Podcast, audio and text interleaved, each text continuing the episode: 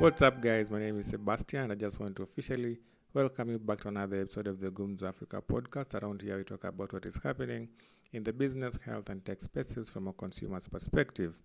Now, in this episode, I'm going to focus on the music business or the music industry. One industry that I vowed I was never going to talk about, mostly because I tried my hand at it and I was never successful at it. And uh, I know it's a bit weird for me to come out and tell you that I tried something and I failed, but I have learned that at the moment you are okay with your failures, the sooner you are able to focus on other things that make sense to you or come easy to you. Now, this episode is mostly based off of a video that a Kenyan musician Bahati put out yesterday, last night, and he was talking about uh, shutting down his music label, the EMB Records. So, for those of you who don't know, Bahati is a Kenyan artist who sings gospel music. He's in the ministry or the gospel ministry business, as most of people, most of the people like to refer to it. So yesterday he came out and said uh, he's been signing artists, but these same artists have been working with other. These same artists have been creating fake news and rumors about him in collaboration with established artists that do not necessarily want him to be successful. And the way they were inciting these artists is by telling them that he never used to do okay or do good before he met them, and most of the money that he's flaunting or he's building these new houses and studios and even just growing his career is based off of their sweat. Now, if you are a person who owns a label and the people that you are helping, because from the conversation or from the points that he was putting across, he was saying that uh, he's never made any money from this artist. This artist, all the artists that he's ever signed. And that is the one aspect of this whole shenanigan or this whole video that he put out that I want to focus on.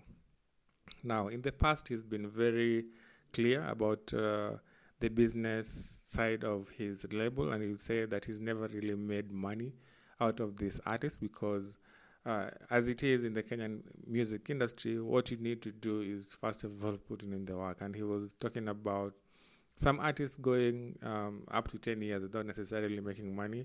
So what happens is you end up having this name or this brand that people know, but your account does not necessarily reflect the same.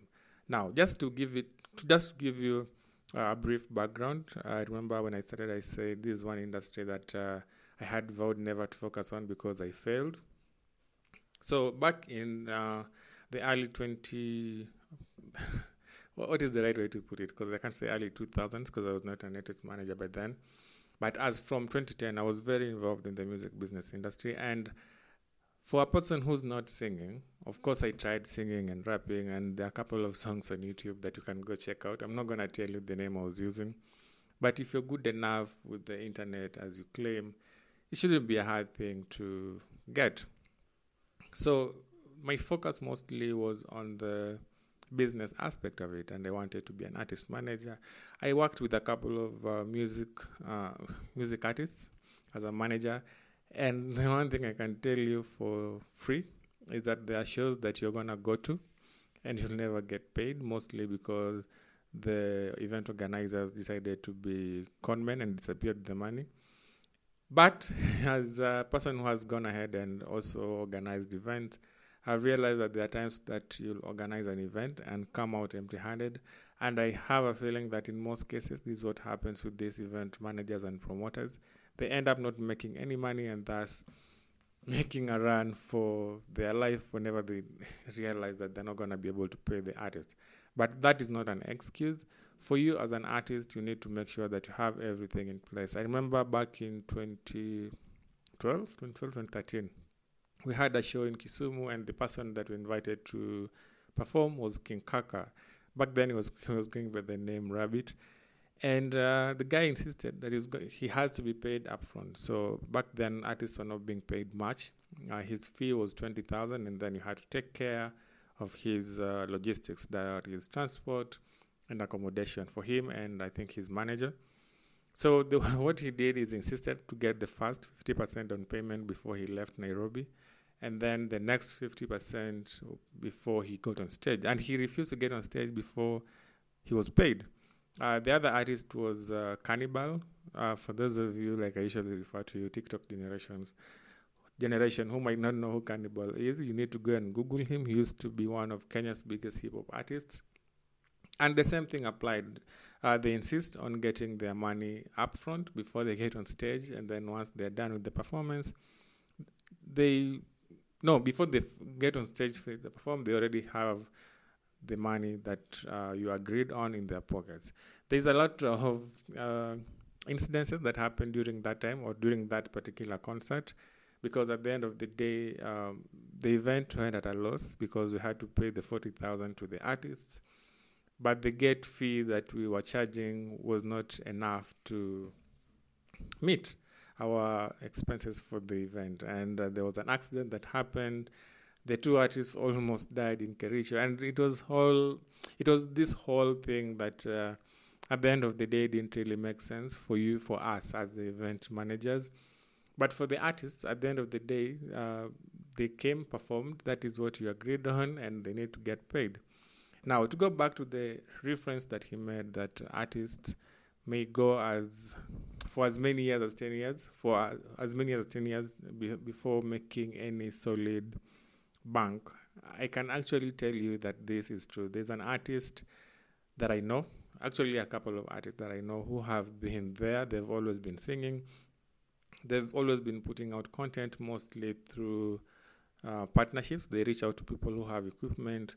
And you see, if you are the kind of person who has equipment and they're just lying there, in most cases, people who buy these equipments are creatives, and the only thing they want to do is put these equipments to task.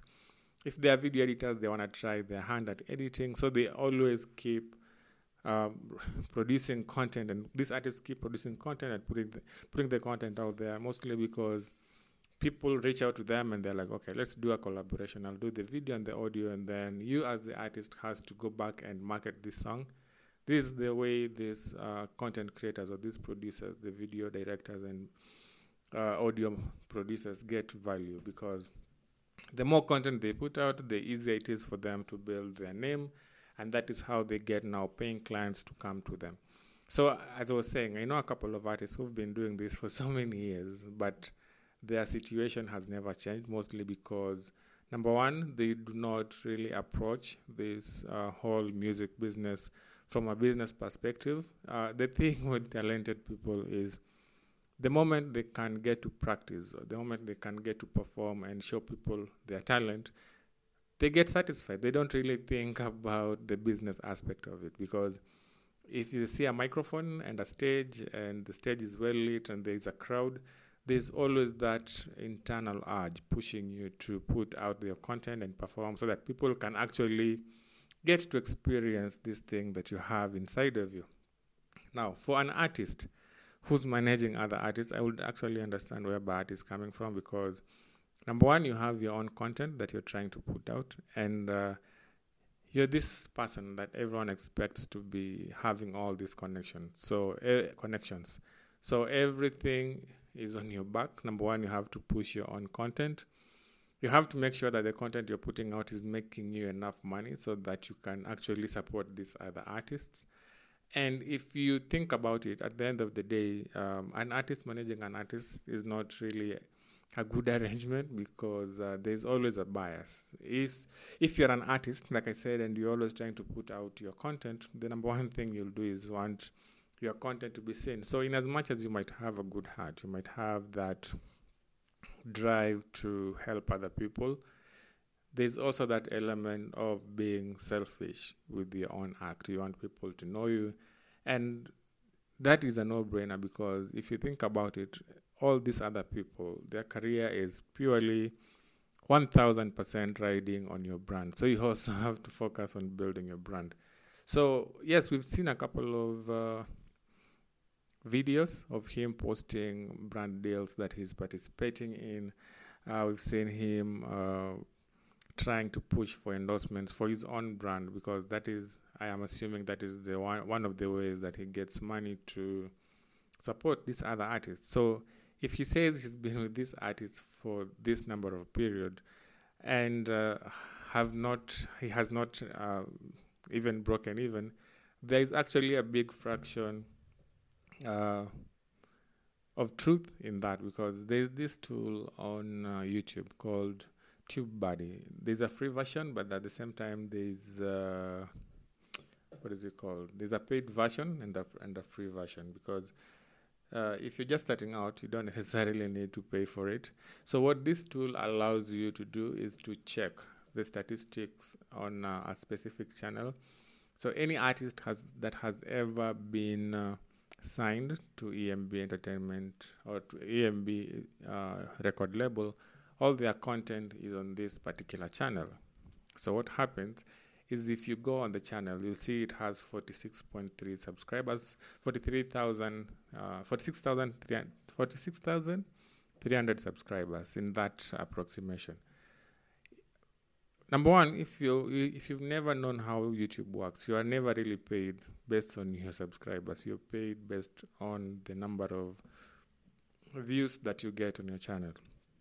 So now, if you just look at the number of views he has, on that specific channel and McHugh is a channel that also has his collaboration collaborations with the artists he's been working with then you realize that uh, out of the 4.6 million views uh, on the channel he's barely made enough to cater for a video that for example he did with Mr. Seed the one called Kumbe Kumbe and just looking at the video budgets because there's there's an, an assumption that uh, if he's producing this content, then it should not be free. But what artists or the general public might not know is that every expense that goes into an artist has to be recuperated. So if he says the videos that he does are approximated at 300 or 400,000, I'm very sure this EMB channel has never brought in that much money. So if you look at the video um, on approximation 300,000 per video, he did, there's a video he did with Mr. Seed. That is one. There's another one he did with David Wonder. That is two. And then there's another one that he did with uh, Mr. Seed did with Size 8. That is three. Now, if you see a collaboration between his artist and another artist, chances are they had to pay the other artist, or there's some sort of arrangement in uh, revenue split when it comes to royalties. So this channel has not brought in any money as far as I'm concerned, but I might be wrong. Anyway, just from that perspective, you'd understand why I left the music entertainment industry because even for him, just focusing, let's just focus on this EMB thing. These artists, uh, the only shows we've seen them perform at are the shows that Bahati has organized. So if he's organizing the show, he's producing your content, and uh, maybe uh, taking care of you in terms of uh, the logistics for you to appear on the show, then he's not necessarily making money out of it. I know there's a time when there was uh, a conversation how he mistreated Mr. C during a concert. And I know this whole episode sounds as though I'm rooting for him. I'm not. I'm just trying to break down the business side of it, and I'm using his label as a point of reference. Anyway, if you're a supporter to his music, go and check out the video on his channel. There's a 36 minutes video on his channel that is all, all about uh, him telling you why he's closing down the label. He says established artists, gospel artists, are not supporting him, and use, those established artists are going ahead and inciting his own artists so he realized because uh, there's always an element of gullibility when it comes to these new artists. He'd rather not get involved with those squabbles and back and forth, but at the same time, uh, he prefers working because there was a conversation about him working with secular artists, Major and the Boondocks. He says he'd rather work with secular artists than work with uh, pretend gospel ministers. Anyway, that has been my time for today. If you have any opinion on uh, any business concept that might work for the artists that have been dropped, feel free to leave it in the descrip- description section of this episode. I don't know where you're watching from. If it's YouTube, leave it in the comment section.